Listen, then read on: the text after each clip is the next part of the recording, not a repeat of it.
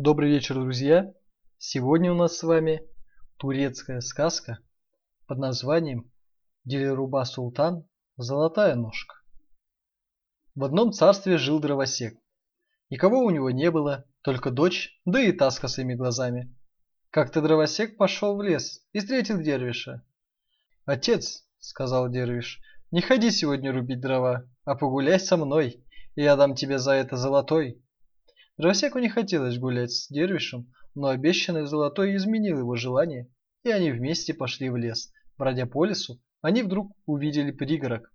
«Отец», — попросил Дервиш, — «возьми меня на спину и поднимись на пригорок, а потом я тебя понесу». «Как же мне поднять тебя с твоим огромным оба плащом и громадной челмой?» — ответил дровосек. Продолжая свой путь, они встретили похоронное шествие.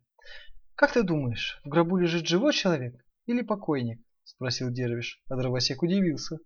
«А разве живых кладут в гроб?» Вечером дровосек вернулся домой. Дочь стала его расспрашивать, где он был, что делал. Дровосек рассказал все, что с ним случилось. Рассказал он и о том, как Дервиш предложил взять его на спину и нести на пригорок. Но тут дочь перебила его. «Отец, ты не понял слов Дервиша.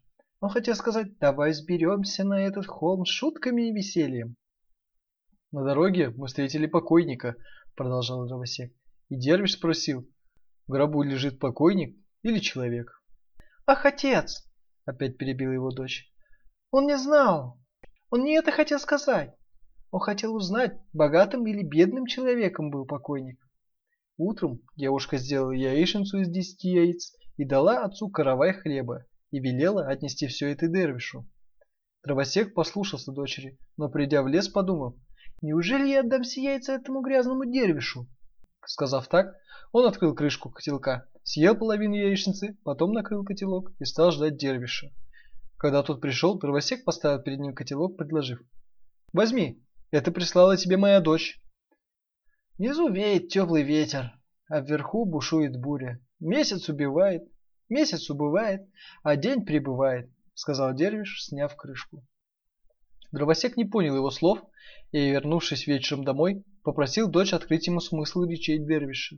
Дочь улыбнулась. «Отец, он хотел сказать, что ты съел половину яичницы. Давай-ка позовем его сегодня поужинать с нами». Дровосек пригласил Дервиша. Когда мужчины ужинали, девушка смотрела на них через полуоткрытую дверь. Дервиш заметил это и, намекая на косые глаза девушки, сказал дровосеку. «Дом-то у вас хорош, да трубы кривые». «Пусть кривые, но дым через них идет прямо вверх», смело сказала девушка. Ее ответ понравился Дервишу, и он стал просить дровосека отдать ему дочь в жены. Дровосек согласился. А этот Дервиш, оказывается, был падишахом.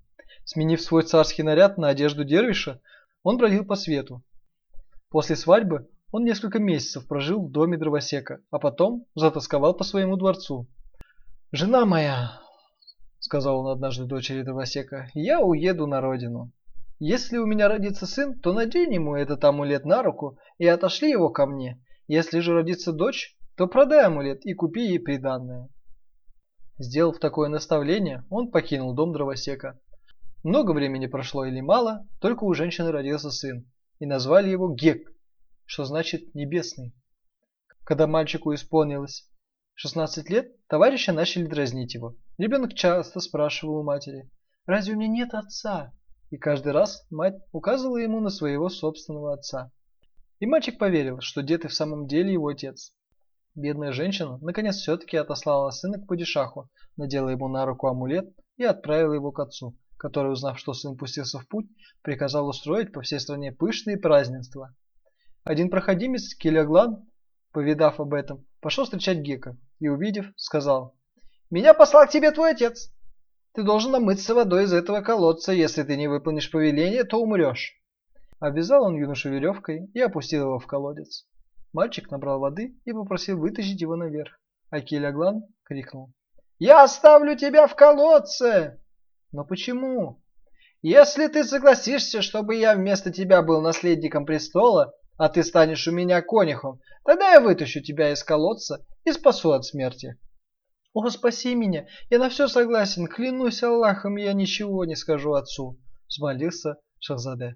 Поклянись, потребовал Киляглан, что даже перед угрозой смерти, даже стоя перед палачом, ты не откроешь тайны. Потом Киляглан облачился в одежду юноши, а ему отдал свою. Когда они пришли в город, падишах не взлюбил своего сына, но почему-то очень привязался к конюху. «Сын мой», — сказал падишах, — «не хочешь ли ты, чтобы конюх жил вместе с тобой во дворце?» «Нет, отец, пусть он спит конюшне, охраняет моего коня». Что было делать падишаху? Пришлось согласиться. Однажды Киляглан пришел к падишаху и спросил его, «Отец, повели отлить мне мяч из золота». Падишах выполнил просьбу сына. Киляглан, играя мечом, часто попадал им по голове Гека.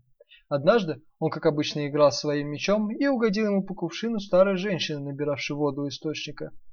«Эх, молодец!» — сказала женщина. «Что я могу сказать? Ведь ты сын Падишаха. Желаю я тебе только, чтобы ты безумно влюбился в Дильруба Султан, золотую ножку». Киляглан, услышав ее слова, упал на землю и притворился, будто потерял сознание. К нему сразу подбежали и привели его в чувство. Открыв глаза, мошенник стал бесноваться и кричать. Отец, пусть мой конюх придет сюда и приведет ко мне Дильруба Султан золотую ножку. Сын мой, ты ума лишился? Много раз я ходил на ее царство войной и не смог взять ее. Нет, нет, он должен пойти и привести Дильруба, настаивал Киляглан. Падишах снарядил корабль, назначил Гека капитаном и послал его в дальние края. В пути Гек услышал, как матросы кричат «Лови! Лови же! Неужели ты его не можешь поймать?» Гек подошел к ним и спросил, «Что вы делаете?» «Ловим рыбу», — ответил один из матросов. «Оставьте ее. А что она вам?» Спасенная им рыба выпрыгнула из воды и сказала, «Награду. У меня проси все, чего захочешь». «Чего мне просить у рыбы?» – спросил Гек. Но рыба сорвалась вся три чешуйки и отдала их юноше со словами. «Когда пойдет беда на твою голову, потри одну чешуйку, а другую». Юноша взял чешуйки и спрятал их. Через несколько дней когда Гек спал на палубе, он услышал шорох, оглянулся и увидел огромного дракона. Выхватил с сон свой меч, убил дракона и снова улегся спать. Вдруг он услышал шелест крыльев и увидел изумрудную птицу Феникс, которая сказала «Проси у меня все, чего хочешь!» Чего мне просить у птицы? Птица Феникс дала ему три перышка. «Когда попадешь в беду, потри их одно, а другое!» И улетела. Прошло еще несколько дней, и корабль почему-то вдруг остановился, будто наткнулся на что-то. Юноша вошел на нос и увидел перед судном волшебника Юнус-Баба, который превратился в огромную рыбу. «Сын мой!» — сказал Юнус-Баба. «По пути во дворец Дильруба-Султан ты увидишь стены крепости, сложенные из отрубленных голов. Войдя во дворец, ты увидишь палачей, которые, выстроившись в два ряда, будут кричать «Вахши! Вахши!» Ты отвечай «Дам, когда буду возвращаться». После этого попадешь на лестницу и поднимешься по ней, перешагивая через ступеньку. Так ты подойдешь к Дильруба, и она тебя спросит «Зачем пришел?» Ты ответишь «Я пришел, чтобы увести тебя, моя красавица». А теперь возьми два моих волоска, и когда тебя настигнет беда, свяжи их вместе.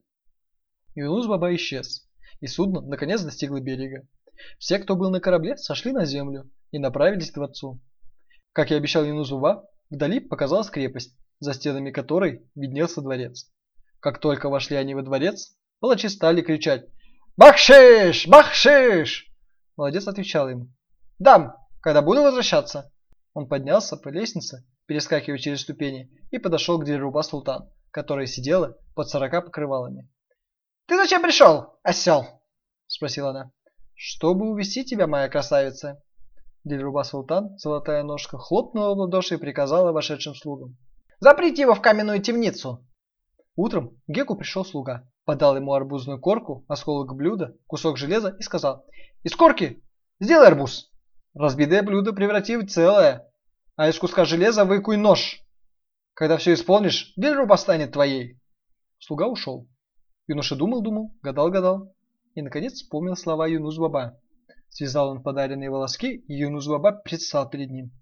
«Ну, сын мой!» — сказал Юнус-Баба. «Что у тебя за горе?» Шахзаде рассказал все и спросил. «Как я смогу выполнить повеление?» Не успел Юнус-Баба провести рукой по корке, как она превратилась в арбуз. провел по осколку и сотворил блюдо. Прикоснулся к железу и стал оно ножом. Сделав все это, Юнус-баба исчез. Юноша разрезал арбуз, положил его на блюдо и пошел к Дилируба Султан. А та сразу закричала «Это не считается! Не считается!» Хлопнула в ладоши, призвала слуг и приказала им «Бросьте-ка молодца в каменную темницу!» На утро к юноше опять пришел слуга. Недалеко отсюда есть высокая гора. Завтра на рассвете ты пойдешь туда, и если доберешься до вершины горы раньше, чем Дильруба Султан, наберешь хворосту и сваришь кофе, то она станет твоей. Слуга удалился. Гек связал волоски, и когда перед ним появился Юнус Баба, рассказал ему все. Завтра тебе подадут старого шелудивого мула, а под Дильруба Султан будет красивый, быстроногий конь. Возьми мой хлыст и незаметно стегни им мула, сказал так Юнус Баба и исчез. Когда наступило утро, Геку дали мула, которого он украдкой ударил хлыстом. Мул помчался быстро, как молния, добравшись до вершины горы, юноша мигом набрал хворосту и сварил кофе. Не успел он разлить кофе в чашке, как перед ним появилась Дильруба Султан и опять закричала. «Это не считается, не считается! Вот если ты помоешь чашки сложишь их в корзину и раньше меня приедешь во дворец, тогда я на все согласна!» Юноша сделал все, как она велела, ударил мула хлыстом и в один миг очутился в дворце. И на этот раз своенравная девушка заявила, что это не считается, и приказала заточить юношу в темницу. Но утро к нему снова пришел слуга. «Когда нашей госпоже было пять лет, — начал он, — она уронила в море перстень. Пойди и немедленно отыщи его». Тут Гек вспомнил о рыбе, которую спас. Он потер чешуйки, подаренные ею, и она тут же пристала перед ним. «Что прикажешь?» – спросила рыба. Перстень Дильруба Султан упал в море. Найди его.